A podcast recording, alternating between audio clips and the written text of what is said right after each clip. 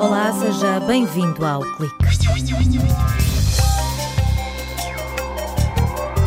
Uma equipa da Universidade de Aveiro descobriu um tratamento mais eficaz para o chamado cancro do kiwi, sem qualquer efeito secundário.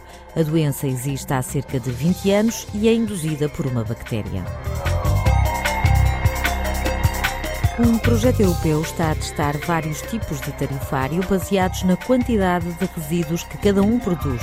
Quem reciclar mais e produzir menos lixo, paga menos. As diferentes soluções estão a ser implementadas em Lisboa, Aveiro, Condeixa Nova e ainda em dois municípios do Chipre e da Grécia.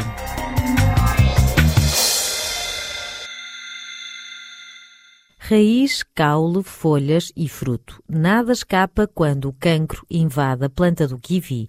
Adelaide Almeida, docente no Departamento de Biologia da Universidade de Aveiro, esclarece que esta doença, causada por uma bactéria, é responsável por elevadas taxas de mortalidade, principalmente nos pomares jovens. Ela passa facilmente através do vento, da chuva, principalmente em inverno rigorosos e em primaveras úmidas. Depois mantém-se num estado dormente na planta, mas quando encontradas por condições ótimas, ela começa a multiplicar-se e é mesmo só o corte. Esta bactéria começa por infectar a planta externamente, mas se houver feridas naturais ou feridas causadas, por exemplo, pela poda ela pode penetrar no sistema vascular da planta e aí provocar uma infecção sistémica. O cancro do kiwi existe há duas décadas. Surgiu no Japão e chegou em força à Europa, provocando estragos, principalmente em Itália.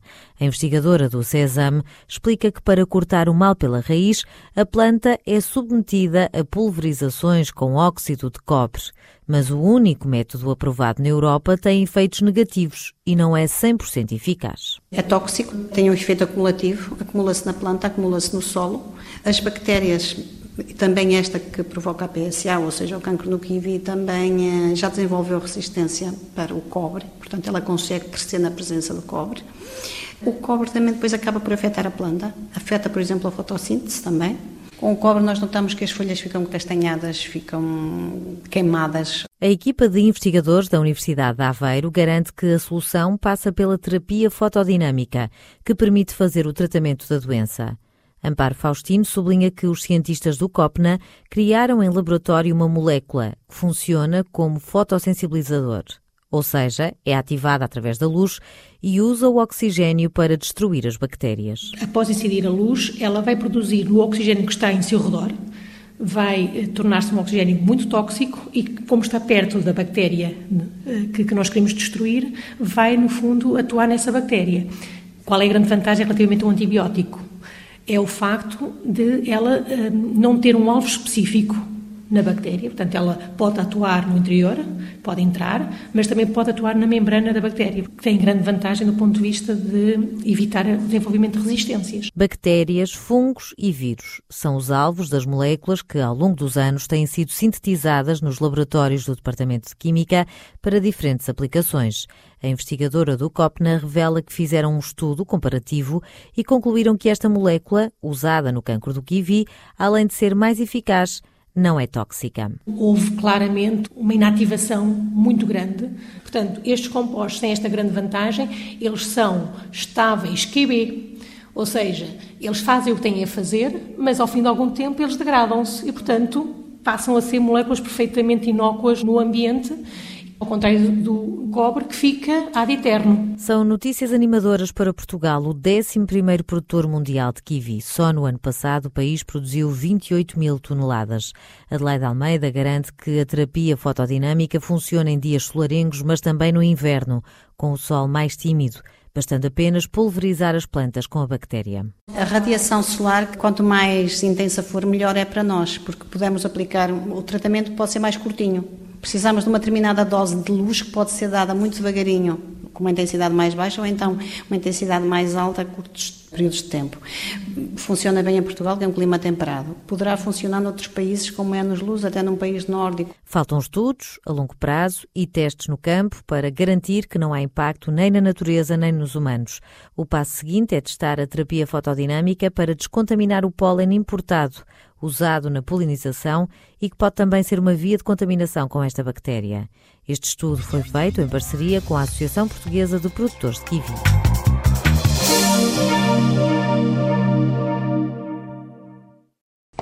Para demonstrar como é complicado em casa separar do lixo as embalagens usadas, tentamos ensiná-lo a um chimpanzé.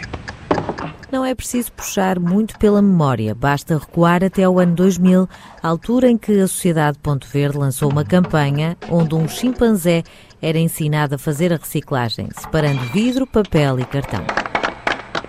O Gervásio demorou exatamente uma hora e 12 minutos a aprender a separar as embalagens usadas. E você? De quanto tempo mais é que precisa? Passaram 18 anos e hoje os portugueses reciclam 17% do lixo que produzem.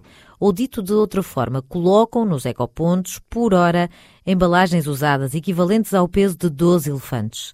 Célia Dias Ferreira diz que é possível fazer mais.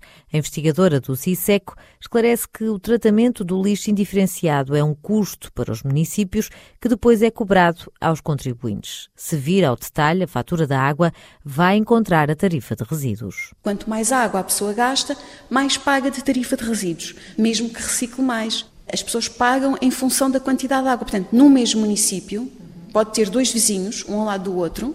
Um tenta produzir menos resíduos, usa o ecoponto, compra produtos com menos embalagem, faz compostagem doméstica, etc. O outro não faz nada disso e pagam exatamente a mesma coisa porque gastam a mesma quantidade de água. Em Portugal, o consumo de água é o único critério para taxar os resíduos sólidos, mas não é assim em todo lado.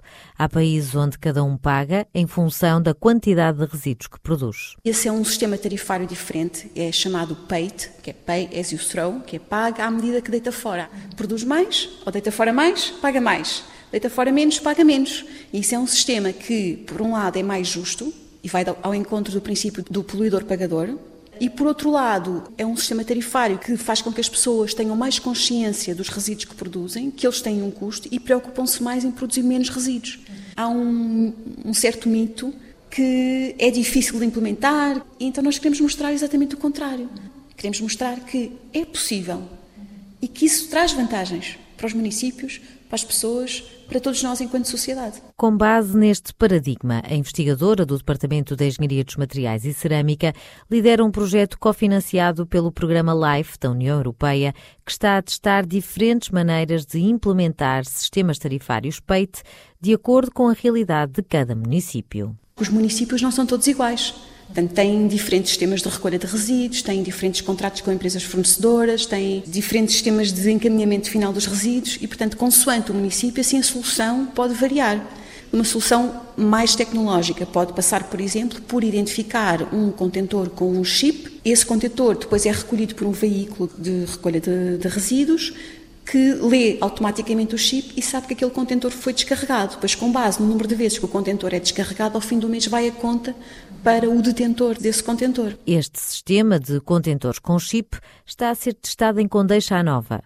Já em Aveiro e em mais dois municípios, um na Grécia e outro no Chipre, a solução foi feita à medida da recolha coletiva, em contentores de rua que servem vários moradores. Aí o que estamos a fazer é limitar o acesso ao contentor, colocamos uma tampa que só abre com um cartão, esse cartão vai ser distribuído a cada morador, então de cada vez que o contentor é aberto, fica registado que aquele, que aquele cidadão abriu o contentor. É um contentor de acesso controlado, eh, em que de cada vez que é aberto tem um volume fixo, por exemplo, 40 litros, que a pessoa pode pôr lá um saco. Se tiver dois sacos, tem que abrir duas vezes e fica registado, portanto é por volume. Sei o número de vezes que foi aberto o contentor e sei que de cada vez que é aberto o cidadão tem um certo volume à sua disposição. Pode abrir, pôr um caroço de maçã e fechar. Mas de cada vez que abre, vai-lhe ser cobrado os 40 litros, como se estivesse a usar o volume todo. No caso de Lisboa, Célia Dias Ferreira adianta que o projeto se baseia em contratos com as entidades que produzem mais de 1.100 litros de resíduos por dia. É fábricas, hospitais, escolas, eh, a parte industrial, mas também a parte de comércio e serviços. O município de Lisboa vai primeiro fazer um levantamento de quais são esses produtores e depois vai fazer um contrato com eles em função da, da quantidade de resíduos que eles estão a produzir. E esse contrato vai definir qual é que é o volume que eles vão colocar à recolha e o número de vezes que eles pretendem que seja recolhido. E isso dá-nos uma indicação do volume de resíduos descartado por cada produtor. A investigadora do CISECO sublinha que a instalação de um sistema tarifário PEIT passa também por dar alternativas. Por isso, o projeto reforçou a rede de ecopontos e vai fazer cursos de compostagem para reduzir a quantidade de resíduos orgânicos que vão parar a aterro. Mais reciclagem, menos lixo e desperdício alimentar é o lema deste projeto. Se um resíduo for colocado em aterro ou se for incinerado, tem um impacto. Se for reintroduzido na cadeia produtiva e transformado noutro produto, o impacto é muito menor e tem um valor para a sociedade. É isso que se pretende: uma sociedade que produza menos resíduos e que aproveite cada vez mais os seus recursos, porque estamos num planeta que é finito. O projeto termina em 2020 e pretende demonstrar as vantagens económicas e ambientais de um sistema tarifário peite a ideia é que na conta da água seja refletida a quantidade de resíduos efetivamente produzida por cada família. É o ponto final no clique. Estamos de volta em setembro. Boas férias.